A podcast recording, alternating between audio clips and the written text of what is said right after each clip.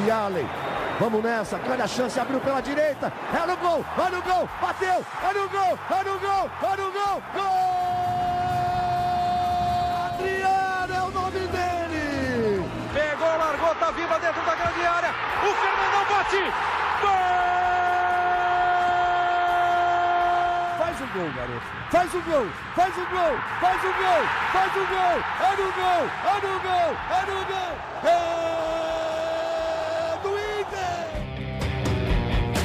Alô pessoal, um grande abraço a todos, estamos iniciando mais um podcast do Esporte Clube Internacional, o podcast do campeão de tudo, episódio 148 para projetar Internacional e Corinthians no próximo sábado, 7 horas da noite no Beira-Rio e repercutir a primeira semana cheia de treinamentos sob comando de Mano Menezes, que priorizou finalizações e trabalhos táticos. Poderemos ter Alan Patrick na vaga de Alexandre Alemão, vamos falar sobre isso e muito mais no episódio de hoje. Ao meu lado direito, Tomás Rames, repórter de GE. Globo. À minha esquerda, Luca Pumes, torcedor influenciador. Eu começo contigo, Luca, te dando um grande abraço. Alan Patrick na vaga do Alemão. Um abraço, Bruno, um abraço, Tomás, um abraço ao João que tá aqui com a gente, né? Sem ele nada seria possível, sempre correndo com a gente aqui, os perrengues diários. Alan Patrick na vaga do Alemão é alguma coisa que a gente não esperava exatamente, né? Não foi algo que a gente discutiu nos últimos podcasts, mas a gente já tinha dado uma pincelada que talvez o David, um pouco mais adiantado na função de centroavante e não jogando pela ponta, poderia aparecer, já que as jogadas do Inter não estão tendo continuidades a partir do momento que elas chegam no Alemão, né? Que é o centroavante. Então, se tentou o Wesley ali, ele não estava obtendo uma boa resposta, o Alemão se mostrou um centroavante matador, com bom poder de finalização, com um poder de 1 contra 1, né, decisivo ali dentro da grande área, mas na transição de jogo ele estava padecendo bastante, tropeçando em bola, caindo, às vezes se afobando de outras maneiras também na hora de devolver a bola, tomando decisões não tão bem elaboradas, e aí o David ali poderia ser alguma coisa mais parecida com o que o Inter tinha como característica na figura do Yuri Alberto antes, né? E aí guardadas suas devidas proporções e estilos de jogo. Então o Alan Patrick, ele obviamente não vai ser o jogador mais avançado, mas ele entra para fazer alguma função e liberar algum jogador para ficar mais à frente, eu acredito que vai ser o David, né? Tomás Rames, você acompanhou o treinamento da última quarta-feira, um trabalho tático no CT do Parque Gigante. Desenha para o torcedor colorado como humano montou o time do Inter, este provável time para enfrentar o Corinthians no sábado com o Alan Patrick. Um grande abraço, Tomás. Um abraço, Bruno. Um abraço, Luca. Um grande abraço, João. Então, o Mano, né, ele dispôs o time, não tinha um adversário, ele só posicionou os jogadores, que eles trocavam passes até chegar nos homens mais de frente, que buscavam finalizar contra o gol do Daniel. Então, né, já fica claro, bom, o Daniel, goleiro do Inter, acho que ninguém tem dúvida, né, a jogada começava geralmente entre o Mercado ou o Vitão. Um dos dois acionava o lateral, que buscava um volante, a bola ia trocando passe, até chegar ou no Wanderson, ou no David, ou mesmo no Alan Patrick. Às vezes até o Bustos aparecia. O Bustos jogou bem aberto na direita e ele aparecia para finalizar dentro da área. Dá para dizer, Tomás, que é uma espécie de 3-5-2 que o Mano está preparando? Pelo posicionamento do Bustos bem adiantado, o Depena pela esquerda, o René um pouquinho mais atrás, como se fosse um terceiro zagueiro. Estaria correta essa leitura? Exatamente, Bruno. O René fica mais para o Bustos ter liberdade. Jogou bem aberto, né? Aparecia na área muitas vezes, o Depena pela esquerda, mas o Bustos toda hora lá na frente com muita liberdade para avançar e somar os homens de frente. Colocando no papel esse time, o Inter teria Daniel, Bustos, Mercado, Vitão e René, Dourado, Edenilson, Depena, Alan Patrick, David e Wanderson. David e Wanderson centralizados, como explicou o Tomás, o Bustos como se fosse um ala pela direita, o Depena pela esquerda, Dourado, Edenilson e Alan Patrick no meio, com os dois atacantes mais à frente. Essa ideia do David jogando por dentro me agrada, porque o melhor David do Fortaleza com o Vojvoda era jogando por dentro ao lado do Robson. Então, pode ser que o Mano esteja encontrando uma boa solução para o seu ataque com o David centralizado e com o insinuante Wanderson. O insinuante Wanderson, o Bruno me surpreende. Eu tava com as minhas frases, né, prontas para entrar e tu vem com o insinuante, eu tive que abrir o sorriso. Te desarmei, né, Luca? Me desarmou, pegou no contrapé. Sabe que eu acho muito interessante, eu acho que a gente elucidar pro torcedor que nessa semana começou a correr a notícia de que o Moisés poderia ser utilizado na zaga. E aí, meu Deus, mas o Moisés... Cara, é tão simples a gente entender, baseado no que vocês falaram agora, que é, se na fase ofensiva o Inter está propondo o jogo com 3 caras atrás, o Bustos está por um lado, o Depena está pelo outro, e o René, que é o lateral esquerdo, está ficando, já que o Bustos ataca, teoricamente ataca melhor... O Moisés, sendo um lateral de características mais defensivas, naturalmente ele conseguiria fazer um pouco melhor do que o René essa função da zaga. Não é nenhuma calamidade isso. E é natural, inclusive, que em alguns momentos o lateral mais defensivo, né, do sistema feche como terceiro zagueiro. E aí a gente veria o Moisés nessa situação, já que quem está fazendo a esquerda, mais ou menos, né, na transição de bola, é o Depena, né? Então, eu acho interessante essa maneira do Inter pensar o futebol e entender os jogadores que tem nas suas características para fazer esse esquema dar certo. Eu acho que, na teoria, é uma boa ideia, é uma boa sacada do Mano. Eu acho que com Wanderson e David, Tomás, com Dourado, Edenilson e a qualidade do Alan Patrick, o Inter tende a jogar um pouco melhor. Tudo isso é campo da teoria, né? Tudo isso, por enquanto, é especulação, mas no papel me parece uma escalação coerente. O que tu acha disso? Não, concordo com você, mas só pra... Na verdade, o Paulo Vitor treinou como lateral esquerdo no time do Moisés, tá, Lucas? Só pra deixar claro, assim, não foi... Ele não só segurou o Moisés ali como ele segurou o René. Não, ele tinha o Paulo Vitor de lateral esquerdo e o Moisés de zagueiro que ele tá testando, porque ele tem poucos zagueiros à disposição, é isso a questão. No treino de terça-feira, que foi um trabalho tático pra reservas, digamos que foi um coletivo em campo reduzido. Uma linha de defesa tinha o Keiler, o Matheus Dias, o João Pedro, o Moisés e o Paulo Vitor. Então, digamos que nessa atividade o Moisés treinou na quarta zaga. E o René, no time principal, está sendo um terceiro zagueiro pela esquerda. Então, o Moisés está treinando nesse híbrido, digamos assim, entre o quarto zagueiro e um zagueiro pela esquerda, num 3-5-2 na fase ofensiva, colocando dessa forma. Mas é importante ressaltar que o Mano, em entrevista ao Sala de Redação nesta semana, programa da Rádio Gaúcha, explicou o porquê o Moisés está sendo improvisado como zagueiro. É que as opções, no momento, são escassas. O Moledo está lesionado, o Kaique Rocha está em fase final de recuperação, o Bruno Mendes não pode enfrentar o Corinthians, e para sábado, o Mano tem 2 opções, Mercado e Vitão. Se alguma coisa acontecer com o Mercado ou com o Vitão, acabou. Ele vai ter que puxar o Moisés para a defesa. Ou um garoto do Sub-20, o que não é a tendência neste momento. Porque o Thiago Barbosa também está em recuperação, que seria dos guris, dos garotos, o primeiro na hierarquia. E nesta semana aí o Mano testou alguns jogadores, entre eles o João Pedro e o Lucas Rian. O Kaique Rocha, ele até treinou nessa quinta-feira com um grupo, mas ele está ainda sob observação do departamento médico, que quer ver como ele evolui para, então, se a evolução mostrar o que eles esperam, ele ser liberado para a próxima semana. Contra o Corinthians ele está fora. Existe uma estimativa de tempo para Alan Patrick? Começando como titular 45, 60, alguém do Inter falou sobre isso nesta semana, Tomás? Não, Bruno, ainda não. O Mano até citou, né, que ele utilizou o Alan Patrick por cerca de 30 minutos, até pelo fato de o Juventude já estar mais desgastado, e o Alan Patrick, como não jogava desde novembro, já que ele não estava no mesmo nível dos outros, ele ia pegar um adversário desgastado, e mais com essa semana toda de trabalho e, né, mais entrosamento, ele pode ficar um pouco mais. Então vamos ver, né, quando ele aguenta, se ele aguenta 45, 50, 60, 70. E claro, né, se o Mano confirma o que ele tem indicado, que vai ser o Alan Patrick começar. É um indicativo, né? É o trabalho da quarta e da quinta-feira, são indicativos do Mano. A gente se apegou muito à questão Alan Patrick na vaga do Alemão, porque a grosso modo é isso, né? Sai o centroavante e entra um meia. O Alan Patrick eu considero um armador, é um cara que vai pensar um pouquinho melhor as jogadas do Inter, mas temos uma informação importantíssima nesta semana, que é a confirmação de Rodrigo Dourado no time titular. Aparentemente, Rodrigo Dourado está ganhando a vaga no campo do volante Gabriel. Quero te ouvir sobre isso, Luca. É a opção do Mano. Eu não concordo que o Gabriel tivesse que sair do time. Eu gosto muito do futebol que ele apresentou desde o começo, da raça, do ímpeto, que é um, querendo ou não, para essa questão do primeiro volante, é algo que me importa mais do que alguns outros quesitos, que podem ser encontrados, talvez, de melhor forma no Rodrigo Dourado, mas eu estou confiando bastante no trabalho do Mano. Eu acredito que se ele está enxergando as coisas desse jeito, nada mais justo do que testar. Eu acho que essa questão do teste a gente ouviu muito quando o time do Medina estava aí, né? Tipo, quando o Medina estava aí comandando o time. Mas muito diferente do que o Medina testava, os efeitos dos testes do Mano, teoricamente, aparecem mais imediatamente, né? Porque o Medina ficou testando várias situações que a gente nunca viu um efeito prático em campo.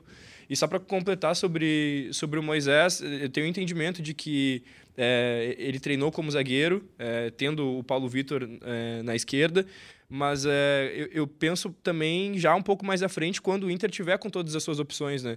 Tipo, acho que o Inter vai acabar se reforçando no meio do ano. Eu acho que também... naturalmente, né, os caras vão se recuperar, talvez o Inter aí nessa negociação com o Bruno Mendes talvez consiga fazer ficar, é difícil, é uma cifra alta. Eu tava projetando mais ou menos essa briga do que seria entre René e Moisés, né? Tipo, que seria mais essa briga e como eu acho que o Moisés estaria um pouco à frente. Embora o René não esteja fazendo más participações nos jogos do Inter. Pelo que eu entendi, Luca e Tomás, Moisés na zaga é uma medida preventiva. Pelo que nós explicamos, né? Pelas opções escassas. Acho que naturalmente, com o retorno do Kaique, lá na frente com o retorno do Moledo, com a permanência do Bruno Mendes, caso isso aconteça, o Moisés vai disputar posição com o René, aí o Paulo Vitor perde espaço, né? O Paulo Vitor ficaria como a terceira opção, né? E o Tauan Lara, que tem treinado com o grupo principal, seria a quarta alternativa. Tomás, assunto Bruno Mendes, né? Vai ganhar força nas próximas horas, porque o Corinthians, que é o clube que detém os direitos do Bruno Mendes, estará em Porto Alegre para enfrentar o Inter. Exatamente, Bruno. O Bruno vai acabar não jogando por ser do Corinthians e o Inter teria que pagar uma multa pesada, né? O que acaba por um jogo desse acaba não sendo interessante, né? Por mais que toda a importância que o Bruno tenha ao Inter, mas a direção do Inter vai aproveitar então essa estadia do Corinthians, né? Que será rival no sábado, mas como eles têm uma boa relação, né? Já fizeram alguns negócios, eles vão tentar sentar. A direção do Inter vai ver se consegue sensibilizar o timão, abaixar um pouco a pedida para ver se os dois chegam a um denominador comum, né? Alô, seu Elusmar, pagando por essa questão aí de pagar por um joguinho, a gente conhece bem, né? O Luca relembra o episódio Rodinei, né, no Brasileirão 2020, jogo que aconteceu contra o Clube Carioca em 2021, quando este empresário pagou R$1 milhão para o Rodinei enfrentar o Flamengo. Agora, o Luca, vale o investimento no Bruno Mendes? O Inter não vai pagar os US$6 milhões, hoje pela cotação um pouquinho mais de R$30 milhões. O Inter está diminuindo o valor, está conversando com o Corinthians, talvez coloque algum jogador na jogada, né, para amenizar. Mas tu achas que vale a pena bancar a permanência desse jogador? Gosto muito dele, gosto muito do Bruno Mendes, eu acho ele um jogador raçudo, eu acho ele um jogador compenetrado, eu acho ele muito sério, eu entendo o Bruno Mendes como necessário para o Inter.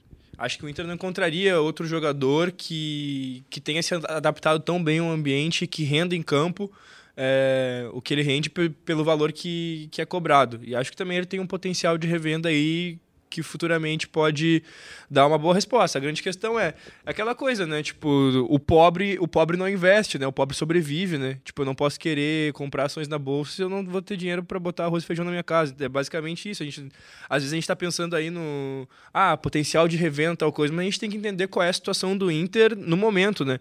E se o Inter não tiver dinheiro para isso agora, se precisar receber mais parcela do Yuri para depois ir atrás de outro jogador, a gente vai ter que entender. Mas no meu sonho de princeso, vamos dizer assim, eu gostaria de manter o Bruno Mendes. Eu acho ele um jogador muito sério. Eu queria relembrar um episódio na partida contra... Logo depois do Globo, foi contra o Aimoré. Pior público do Novo Beira-Rio. Pior público do Novo Beira-Rio. Eu lembro que... Aliás, parênteses, daqui a pouco vamos falar sobre o raio-x dos gols do Inter, material que preparamos nesta semana. O único gol do Inter fora da área, com bola rolando, foi do David contra o Aimoré. O único gol... De fora da área, hein? Daqui a pouco números bem curiosos. Vai lá, Lucas. Eu lembro que nesse jogo os ânimos estavam muito exaltados, não tinha como ser diferente. Tava um ambiente terrível no Beira-Rio, um dia de chuva, a torcida gritando com os caras. E quando o pessoal foi aquecer, eu lembro que sobrou para todo mundo. E aí estavam xingando Dourado, estavam xingando... Enfim, tinha 3 mil pessoas no Beira-Rio, tu conseguia ouvir o grito e o momento e entender quando o jogador estava ouvindo ou não. E aí, uma hora, o Palacios, ele olha pra trás, alguém fala, sei o que, Palacios? Palacios não tava nem jogando, né? Aí o Palacios vira pra torcida e faz assim, tipo, mas o que eu tenho a ver? E aí o Bruno Mendes Eu tava na frente dele, cara. O Bruno Mendes pega o rosto do Palacios e vira de volta pro campo. E continua aquecendo. Tipo, foca aí, cara. Foca aí, cara. Presta atenção no campo. Deixa o torcedor falar o que ele quiser. Foca no campo. E ele tava na reserva. E ele, até então, ele sempre teve moral pra estar em campo. E até quando ele esteve fora dos 11 iniciais, ele sempre teve muito compenetrado, fazendo o máximo dele para voltar. Então, esse tipo de jogador, que me agrada também a personalidade, me agrada ele enquanto ser humano também, eu faço questão de manter, se for possível. Sabe que tu tem razão, Luca. Eu conversei com uma fonte que circula no vestiário do Inter. E eu estava falando justamente sobre o custo-benefício do Bruno Mendes. Se vale depositar uma grana nesse cara, que eu acho que é um bom zagueiro, acho que ele tem nível de Série A, mas não sei se o futebol dele é compatível com a grana que o Corinthians pede. Eu acho que não é. Mas aí o cara me trouxe um bastidor importante, que vai ao encontro do que tu disseste agora. Aspas, Bruno Mendes é jogador homem. Homem. Bruno Mendes levanta o vestiário pra cima. Não é o cara que puxa pra baixo. Então, é um cara que tá funcionando internamente. Me falaram muito bem do Depena. Pô, Depena é um cara de energia boa, é um cara que puxa pra cima. Então, o Inter, nessa renovação, 14 contratações, mais de 20 e poucos jogadores saíram, o Inter tentou modificar o perfil do vestiário. E eu ouvi essa frase, modificar o perfil, quando o Inter trouxe o Mercado, que também é um cara muito competitivo e muito elogiado internamente. Sobre o Bruno Mendes, contrato até 30 de junho, Vitão 30 de junho, Moledo dezembro, Kaique Rocha junho de 23, e faltou um zagueiro. Mercado, Vitão, Moledo... Bruno Mendes, 30 de junho, Kaique, junho de 2023. Thiago Barbosa, eu não lembro de cabeça, se não me engano, até o fim do ano que vem. E o Cuesta já foi pro Botafogo e não retorna mais. Então o Inter aí tem contratos expirando no meio do ano e também ao fim da temporada. Não, o Cuesta é um contrato até o fim do ano, mas o contrato dele foi renovado até o fim do próximo ano, né? Então a direção vai ter que ver se ao fim do ano ele volta ou não. Né? Difícil, né, Tomás? É parecido com a história do Galhardo, que ganhou força, aliás... Você tem informações importantes, abrindo um parênteses aí, sobre o caso Thiago Galhardo? Então, Bruno, o Campeonato Espanhol está acabando, né? Faltam 2 rodadas. O Celta ainda não sinalizou o Inter que se exercerá a opção de compra, ou seja, nesse momento a ideia é que o Celta não mantenha o Galhardo e ele volta ao Inter. A partir desse momento... direção do Inter, ele voltando, a direção do Inter terá que conversar com o Mano e o Galhardo para ver se ele será aproveitado, se é o desejo dele voltar. Então, caso seja o desejo dos dois, né, o Inter precisa de um atacante, sempre lembrando isso, né? O Galhardo, caso fosse o desejo dos dois, poderia se encaixar, ou se não for o interesse das partes, o Inter tentará realocar o Galhardo do mercado, ou quem sabe até uma rescisão, mas nesse momento ainda está tudo aberto. Pergunto para vocês, na opinião de vocês, vocês acham que Thiago Galhardo serviria bem ao Inter e seria... Perguntando também sobre como foram os ânimos dessa negociação dele com o Celta, da maneira com que ele saiu, vocês acham que seria bem aproveitado e faria bem para as duas partes esse reencontro? Eu posso te dar 2 respostas. Claro. A primeira, isolando todo o contexto e pensando só na parte técnica, na parte dentro de campo. Galhardo hoje seria titular do Inter. Concordo. Comparando o Galhardo e o Alemão, o Galhardo é mais jogador, funcionou com o Kudê, eu acho que é um cara que agregaria. Não sei se agora nessa nova ideia com David e Wanderson, mas o Galhardo seria um cara importante. Agora, analisando todo o contexto desde a saída do Galhardo. Alguns meses me disseram que o retorno do Galhardo seria algo insustentável no vestiário. No entanto, nesta semana, me disseram, olha, muitos jogadores saíram e tem uma galera nova aí. Então eu não sei se daqui a pouco o Inter não prepara o terreno para reaproveitar o Galhardo, sabendo que o Inter tem um comandante de verdade no vestiário, que é o Mano Menezes. Com certeza. Penso muito nisso. Eu acho improvável, Luca, o Inter reaproveitar o Galhardo, mas eu vejo que o Inter pavimenta um caminho para melhorar a relação com o Galhardo. Não sei qual é a tua interpretação, Tomás. Eu vou nessa linha também, Bruno, e você citou no começo do podcast, né, sobre a entrevista do Mano no Sala, e o Mano até fala sobre o Galhardo no Sala, né, ele diz que acha o Galhardo um jogador interessante, né, lembra a boa fase que ele teve com o Kudê, mas ele cita, né, que ele acha importante conversar com o Galhardo e saber o que o Galhardo pretende, né, acho que isso também é importante, saber o que cada parte acha, como é que vai encaixar isso, se ainda tem como reativar esse casamento. Tem um jogador aí, na verdade, não só, né? alguns jogadores eles serão realocados. O Mano já deu a entender, não lembro se foi no sala de redação ou se foi na entrevista pós-Juventude, o Mano disse, cara, eu quero trabalhar com 30, 31 jogadores no máximo. Tem muita gente aqui. Então daqui a pouco alguns garotos vão voltar para o Sub-20 e outros jogadores não serão aproveitados.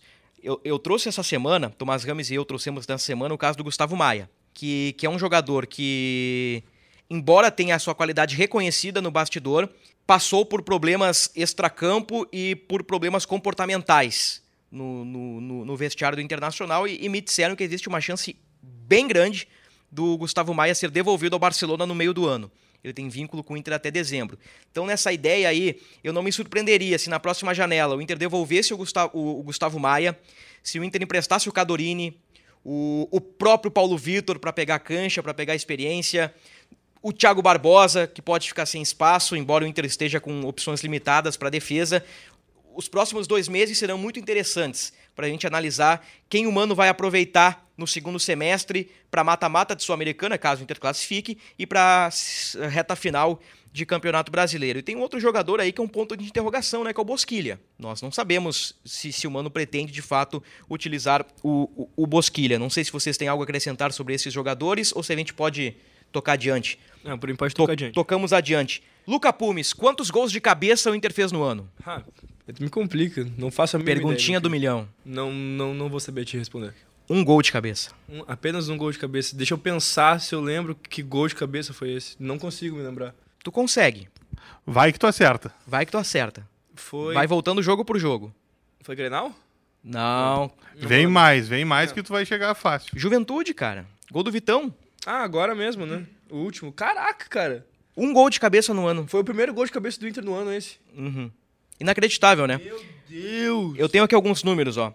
O Inter fez 23 gols em 23 jogos. Média de 1 por partida, média exata. O engraçado é que a gente contratou um centroavante de 1,90 e tantos. 93, né? Eu acredito. E a gente não tem um gol de cabeça até então. Se não me engano é 1,91, mas pode ser 1,93 ou 1,90 alguma coisa. 23 gols em 23 jogos. 20 gols de dentro da área, sendo um de pênalti. 3 de fora da área, sendo 2 de falta, da Alessandro e Tyson. Cara, o Inter tem apenas um gol chutando de fora da área. Pega Rafael Veiga, pega Scarpa, pega Hulk, pega, sei lá, outros vários jogadores do futebol brasileiro. Os caras marcam gols de fora da área. O Inter não bate de fora da área. E quando bate, bate mal. É um gol do David da entrada da área contra o Aimoré que citamos há pouco. O único gol de fora da área com bola rolando. Bola desvia ainda, né? Bola desvia e mata o goleiro. É. Não tirando os méritos do meu centroavante novo ainda. Um gol de cabeça. 12, aí essa estatística acho que nem é tão relevante, mas são 12 gols de pé direito, 9 de pé esquerdo e um gol contra do glorioso Paniágua, o Pão e Água do Guairenha. Um fato que me chama a atenção, Luca, 56% dos gols do Inter tem origem do lado esquerdo. 13 gols saíram de jogadas pela esquerda e apenas 3 pelo lado direito. Mostra que o time do Inter tem um desequilíbrio. E sabe o que é irônico? Mas há bastante tempo isso, né? E sabe o que é irônico? O melhor lateral do Inter da direita. É, mas há pouco tempo, né? 15 jogos. Ah, não, há pouco tempo eu digo... É que essa questão do Inter ser um time desequilibrado... O Inter tem 23 jogos no ano, 15 com Bustos. Que joga, assim, é algo de mais de ano já, né? O Inter jogava muito pelo lado do Patrick e só pelo lado do Patrick. E o outro lado, o lado direito, era inexistente. Sempre, isso foi durante muito tempo. Talvez o time ainda esteja capenga. Algo te chama atenção, Tomás? Qual é o fato que te chama atenção aqui nestas estatísticas? É a média de um gol por jogo? É apenas um gol de cabeça? A estatura do time? O gol contra do Pão e Água? Um gol por jogo é uma média baixa, né? É bem complicado, porque acho que tem que levar também em consideração os adversários que o Inter pegou para ter essa média, né? Teve muito jogo do Gauchão, teve o Globo que o Inter perdeu, não conseguiu fazer um gol no Globo, né? E os rivais da Sul-Americana que não são tão fortes, né? Isso mostra a dificuldade que o Inter tem e que o Mano está tentando corrigir. Mas fazer também só um gol de cabeça, e nós já estamos na metade do quinto mês do ano, é algo a se levar em conta. No sala de redação, o Mano deu outra declaração muito boa. O Mano revelou estar surpreendido. Qual foi a palavra, Tomás? Não é incapacidade, nem defasagem. O Mano revelou que o Inter deveria estar melhor ofensivamente nessa altura do campeonato. já que o Inter tem a ideia de propor o jogo, o Inter tem posse de bola e consegue chegar até a intermediária do rival, o Inter deveria estar mais evoluído. Não, era um estágio mais avançado, isso, alguma coisa assim. Um estágio mais avançado. O Inter está atrasado no que diz respeito à parte ofensiva. E isso é nítido, né? Contra o Avaí, o Inter chegou no campo dos caras, segundo informação do próprio Mano, 60 vezes. E não fez nenhum gol. Teve 18 escanteios, não consegue fazer gol de cabeça. E aí eu puxo de novo o assunto do Dourado. O Dourado joga pela estatura. Ele tem qualidade. Ele é um bom volante. Mas ele joga pela estatura. De cabeça aqui, ó, o Bustos tem 1,67 m. O Mercado tem 1,81 m. O Vitão tem 1,85 ou 86. O René tem cerca de 1,70 m. O Edenilson tem 1,75 m. O Alan Patrick deve ter por aí. O Depena também. David deve ter o quê? 1,77 m. O Wanderson 1,75 m. Média do Inter é de... Eu fiz essa média do Inter contra o Guairenha no Paraguai. O Inter estava em campo com um time de 1,75 m. 1,75 m. Então, talvez por isso, seja o gancho pro Mano dar uma sequência aí pro Rodrigo Dourado. Perguntinha para Luca Pumes. Última vitória do Inter sobre o Corinthians. Acho que a gente falou no último podcast do gol do Rossi, que eu lembrei que foi o gol do Rossi, foi uma atrapalhada do goleiro, que eu acho que não era o Cássio. Era alguém que estava substituindo o Cássio. Eu acho que talvez fosse o goleiro Walter. Pode ser o Walter. Se atrapalhou e o Rossi foi lá. Mas foi cacaca do lateral direito do Corinthians, que foi dominar, ele escorregou e o Rossi veio e... Porque a bola era do Walter. Foi no finalzinho do jogo. Aí o zagueiro se antecipa para cortar ou para dominar e o Walter fica no meio do caminho, a bola sobra e o Rossi manda pro fundo da rede. Eu tenho um pouco de saudade desse cara. Eu não queria falar isso em voz alta, mas... Do Rossi? Eu gostava dele, pô.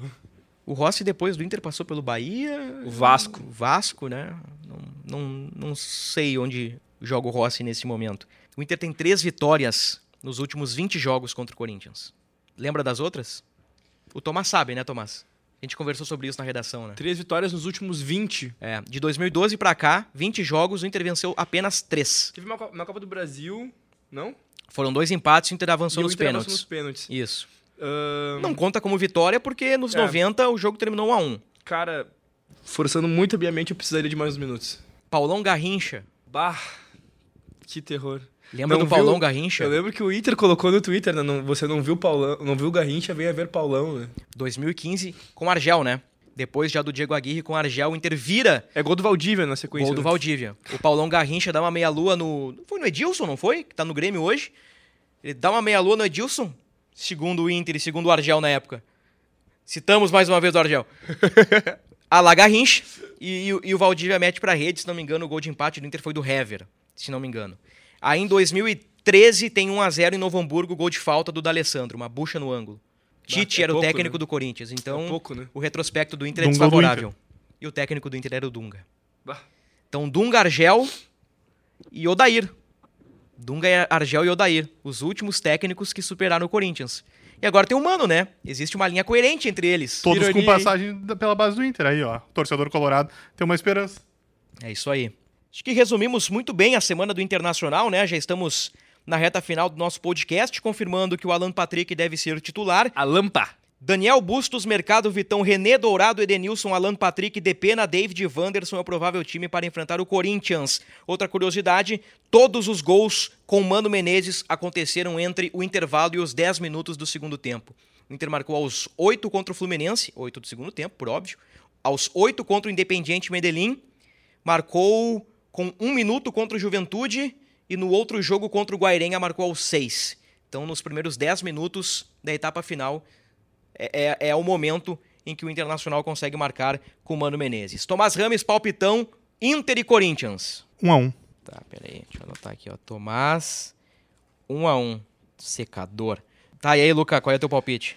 Com essa tendência aí do Corinthians, podendo ver com o time alternativo, acho que a gente não falou sobre isso, acho que seria importante salientar, porque o Corinthians tem um jogo importante na sequência para o seu futuro na Copa Libertadores. Teve Copa do Brasil, tem Brasileirão e tem Libertadores. Talvez com algumas peças preservadas, eu não aceito menos do que uma vitória, e eu vou manter o palpite do que eu tinha falado contra o Juventude, que é 2-1 para o nosso querido Colorado, que, se Deus quiser, uma atuação brilhante do Alampa, meu novo camisa 10. Seja bem-vindo de volta aí, Alan Patrick. Inclusive, eu sabia que uma curiosidade, eu já modelei para uma coleção de roupas do Alan Patrick. O Alan Patrick tem uma coleção de roupas? Na época que ele era assessorado por o Clube Futebol, Ele estava na Ucrânia, produziram as roupas para ele e o modelo chamado foi este que está do seu lado. Um salve, Alan Patrick, inclusive comentou lá e falou um baita modelo. Que espetáculo. Eu coloco 3-2 pro Inter, mesmo resultado do Brasileirão de 2010, quando o Andrezinho de falta guardou na finaleira do jogo. 3-2? Pô, muitos gols, hein? 3-2. Não, não vai tomar 2 gols. Eu coloquei 0-0 Inter e Juventude, né? Eu guardei os gols para esse Inter e Corinthians. Luca, muito obrigado. Um grande abraço. Um grande abraço, Bruno. Um grande abraço, Tomás. Um grande abraço pro João, que nos atura e nos ajuda tanto. Nosso presidente, João. Presidente. Um abraço, querido. Obrigado pelo abraço, Bruno. Um abraço, Bruno. Um abraço, Luca. Um abraço, João. Tem entrevista especial com o Alan Patrick na nossa programação a qualquer momento. Ou já está no ar, né? Dependendo do momento, né? A audiência se renova. Então tá, tem material com o Alan Patrick saindo. Um grande abraço a todos. Este foi o episódio 148 do Inter. Voltamos para repercutir Inter e Corinthians. O Inter pode subir na tabela de classificação ou descer, dependendo do resultado. O Corinthians é o líder. Tchau.